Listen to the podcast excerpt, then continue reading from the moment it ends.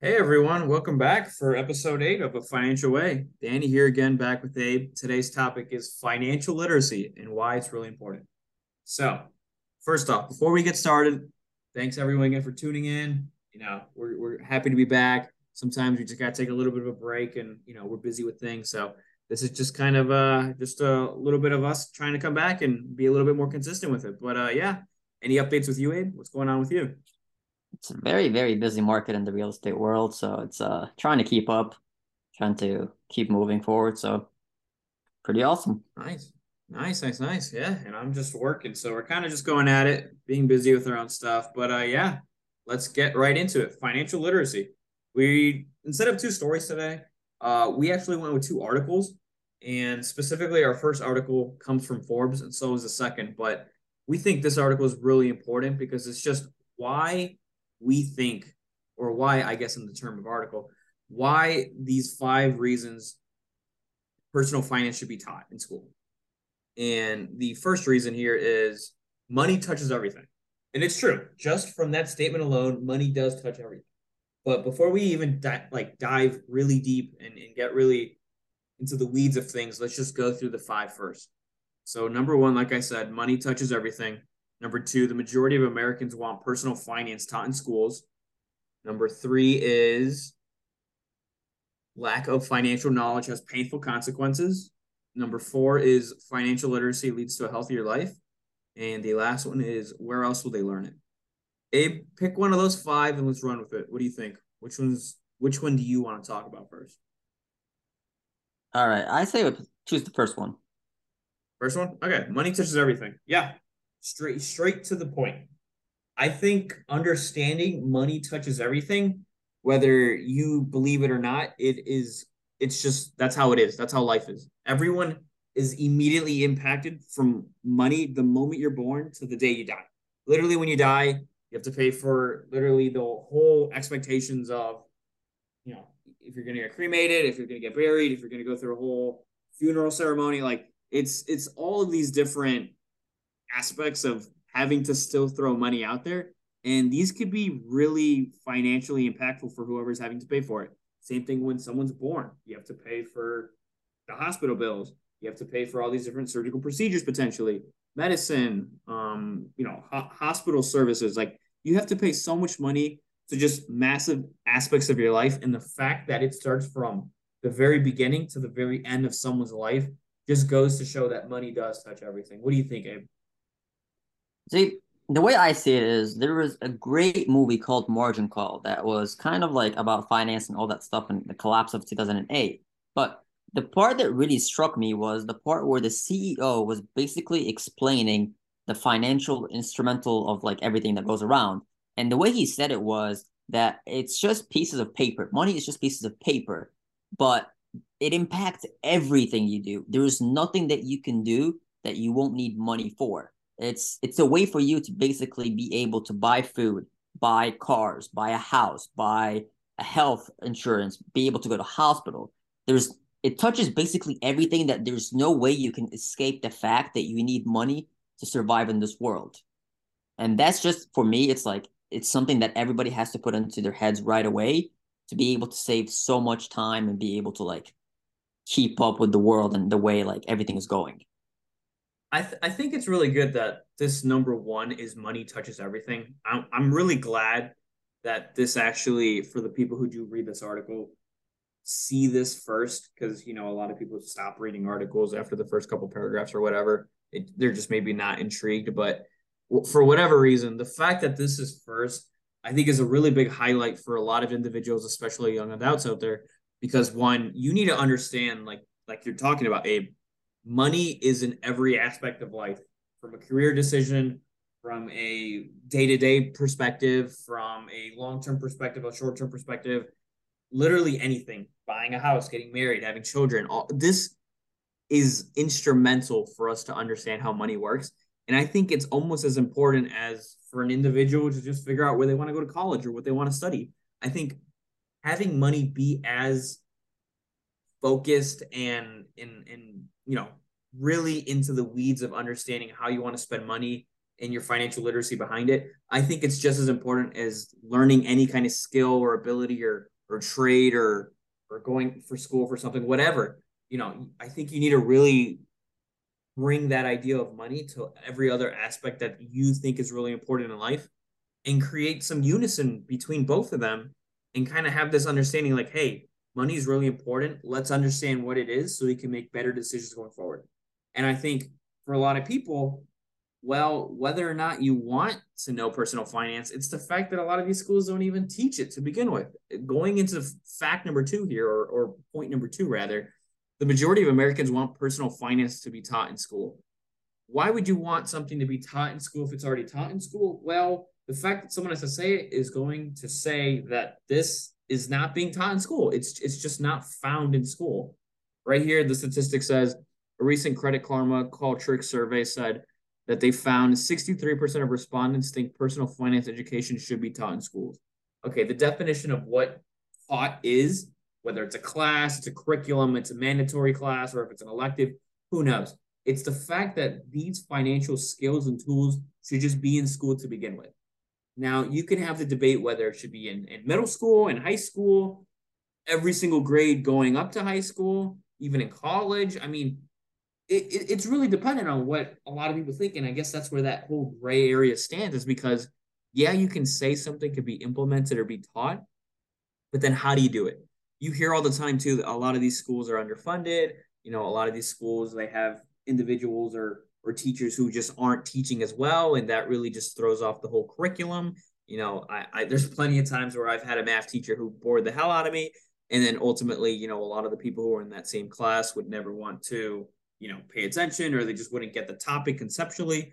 It's a huge, weird gray area with school. But Abe, what do you think? Do you think you would be in the situation you'd be right now?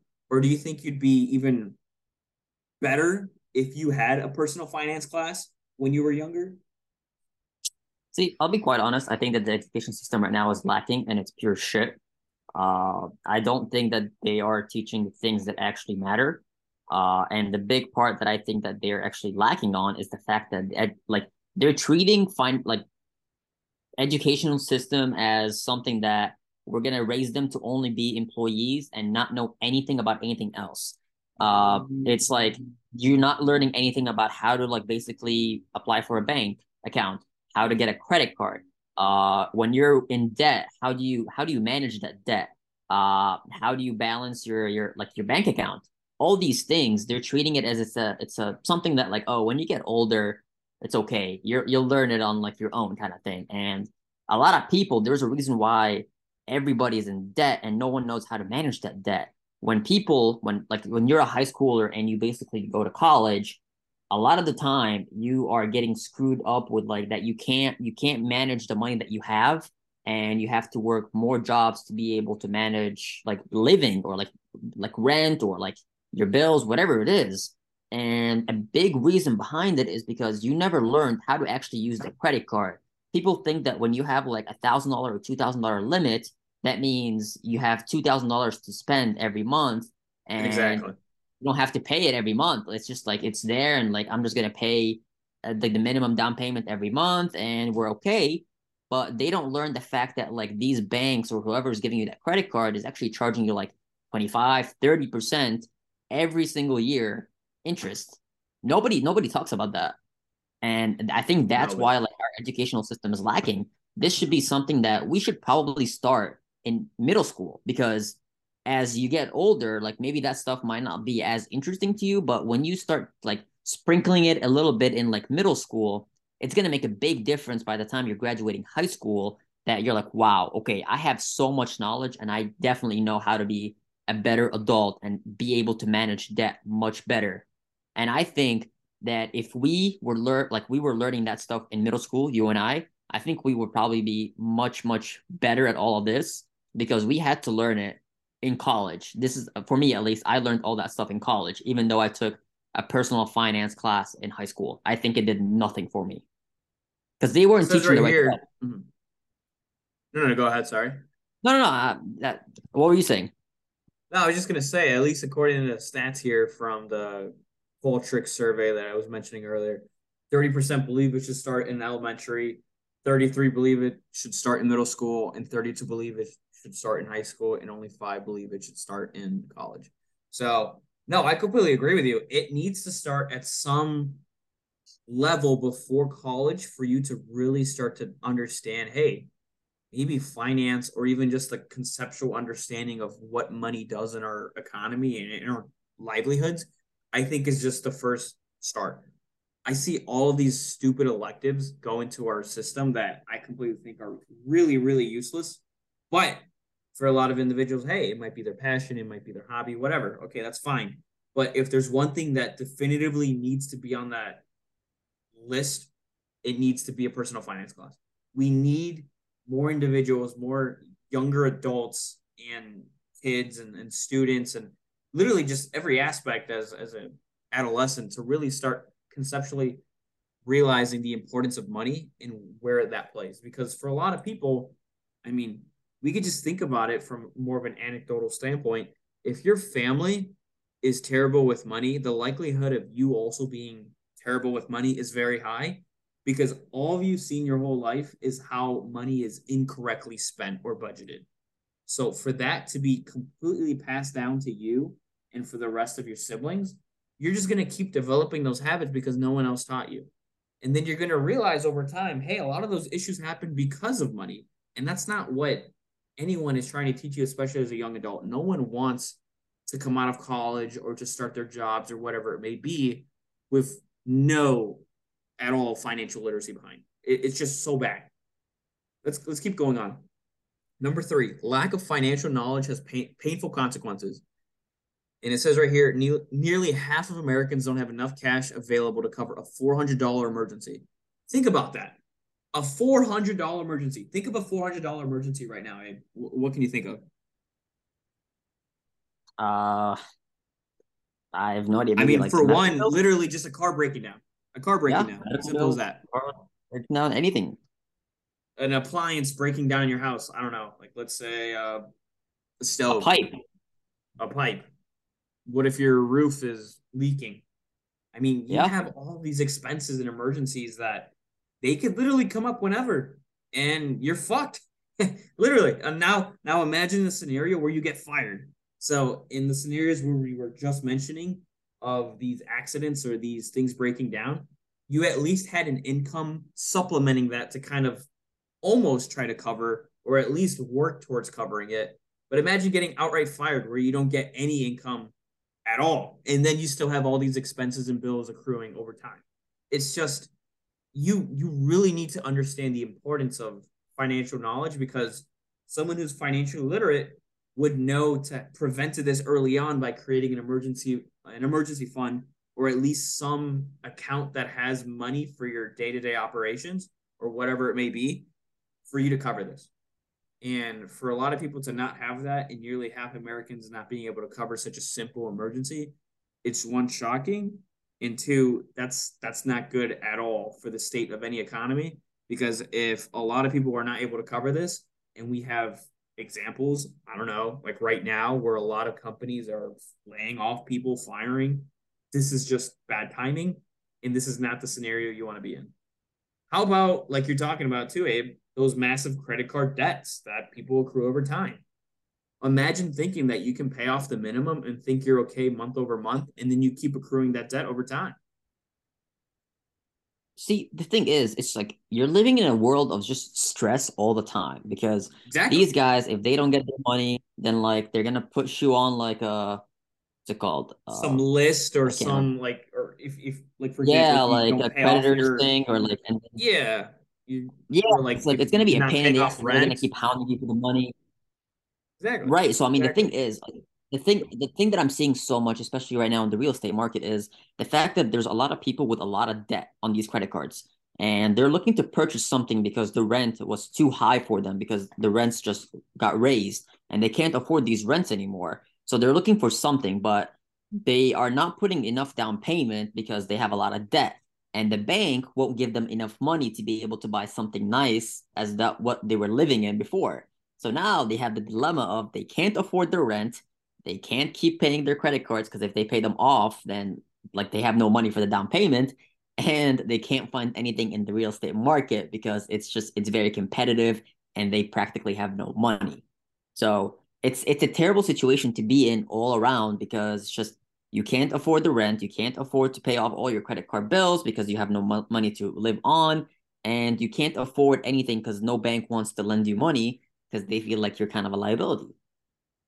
So and it's just what makes it even worse too, Abe, is that while you're trying to recoup all of that stuff simultaneously, your bills, your expenses, your day-to-day life, you're saving nothing for retirement. 33% of American adults have nothing in their retirement. Think about that. Imagine working 40 plus years of your life and you have $0 to make up for it. Okay? Where's that money going to? I don't know. Maybe all that debt you're talking about, maybe they're just spending it willy-nilly. Maybe it's literally because stuff is really expensive, and it's true. That's not an excuse. It's a legitimate fact. Life is getting so much more expensive day by day, and people are not realizing, like, hey, not having savings and being able to cover myself for emergencies will make life significantly harder. Some people still think the idea that, Social Security will be able to save you during retirement. It really won't. It genuinely won't. Only making $1,500, $1,800, $2,000 a month just based on Social Security services is not going to get you by. Not at all. See, the fact that everything is getting more expensive, wouldn't that make you want to be more frugal with your money? Exactly. But how can you be frugal? And that's really understanding how to budget and be cost effective.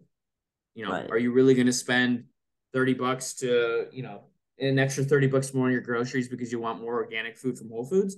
Or would you rather spend maybe $20 for the same quality, but maybe at a less known brand grocery store, like, I don't know, like a Trader Joe's or like a Kroger or something.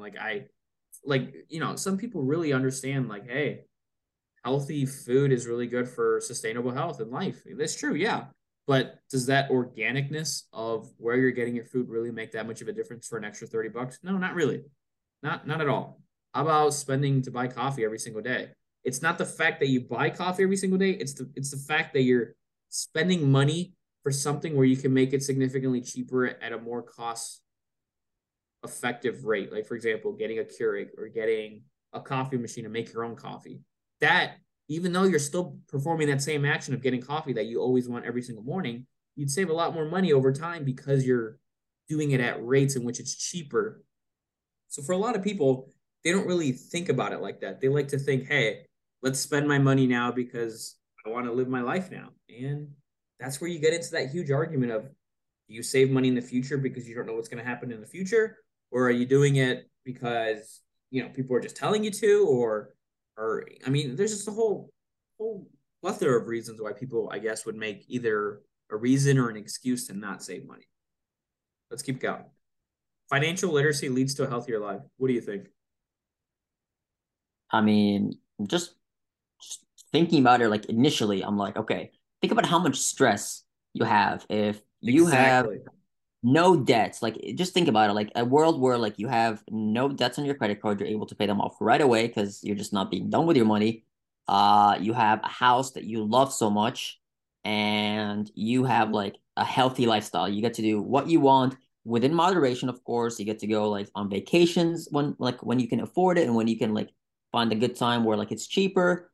It's just, for me, I'm like, why wouldn't anyone want to do that? So it's just so much peaceful. And isn't that what we all want? Like, a more peaceful lifestyle where we get to do what we want and we are still in a financially safe, like, kind of like habits where we're not being like, every single day we have to go on, like, we have to buy 3 Starbucks drinks. We have to go and, like, get breakfast, lunch, and dinner from outside. It's just, that's not really what happiness is. What do you think?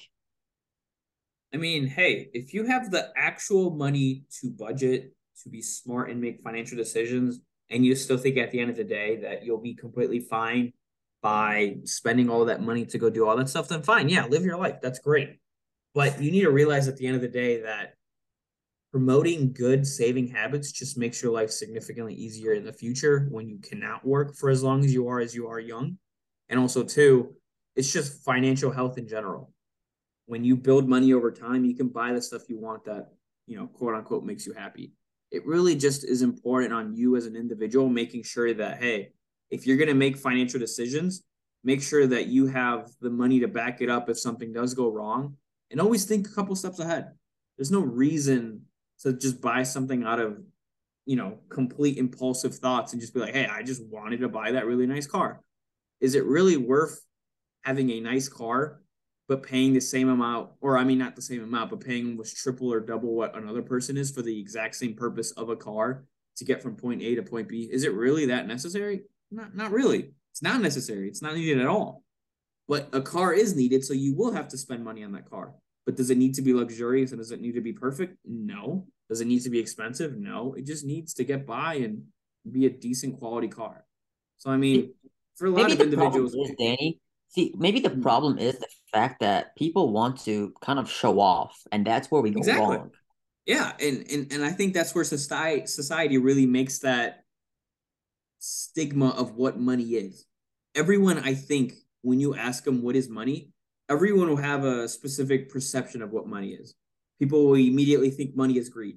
Money is just a currency. It's just a kind of currency that a system or an economy has that they just trade for goods and services. But if you really tell people all over the world, or at least I would say here in the US, a lot of people would equate money with greed, even though for a lot of people, they just had bad experiences with money. And I think, again, not being financially literate, when you're not good with money, you're always going to equate bad scenarios or bad situations in life that happen because maybe you didn't have enough money at one time, or maybe someone's honing you down for some money that you owe, or maybe because of that credit card stuff that you have to pay back. And then you think immediately right off the bat, oh, I don't have money. I need to pay this back. I need to figure that out. And then like you're talking about earlier, Abe, you bring that stress, and then your mind kind of wraps around the idea of money, stress, greed. And then it's essentially people just have bad habits with it. And then, you know, if you're not learning it as an adult, you're going to struggle really hard. And I think that really takes us well to point five. Where else would you learn financial literacy? You know how hard it is for people to actually understand how the internet works? So imagine trying to still understand the internet and then also try to learn finance as you're working out life. It's going to be hard. It honestly is hard. Not everyone has the time and day to study finances and really understand that. But now thinking about that from a perspective of, okay, I'm getting intimidated by my own finances. What the hell can I do, you know? That's true. And not everyone can afford getting like a financial advisor who can like advise them on how to invest that money. So it's so much easier to like kind of get like a grasp of the basics so you can be able to do it yourself. It is. It's true. And it doesn't even matter how much money you make. It's the fact that you need a budget. You need a budget to really understand the intricacies of where your money is flowing in and flowing out of. Doesn't matter if you're making $50,000, $30,000, $20,000 a year, or if you're making $200,000 or $400,000. If you realize at the end of the day that you're somehow still owing more than you make, that's a huge red flag. And you need to figure out in what simple ways can I actually recoup this and start being positive. And honestly, this is one of those situations, Abe, that I really think a lot of people like to be pretty risky with. You know, the whole concept of gambling or being risky with trading, or, you know, just doing things that maybe aren't the best ideas when you think about it in hindsight. Like, I don't know. I feel like budgeting at such an early age would really avoid and prevent a lot of those issues going forward, to think, hey, how can I recoup some money in order for me to pay back my debts? And honestly, it's as simple as a way of thinking of how money works, the same way someone would think of losing weight. You just have to easily make more money than what you spend. And the way how you make money, you have to figure out how you're going to make consistent money. And then you're also going to have to figure out how to consistently budget yourself so you're not overspending what you make. I agree. There's a stat here in our second article, again, from also Forbes. The name of the article is called, Should Schools Teach Financial Literacy Classes? And there's a stat here that says over 60% of Americans live paycheck to paycheck, and 41% of Americans earning between $150,000 to $200,000 per year live paycheck to paycheck as well. So it's not even just low-income families being impacted. It's just the fact of the way how you either were raised or your mental process or how you were taught or literally anything. You're just not understanding how to properly budget. And that immediately is a red flag to your financial literacy.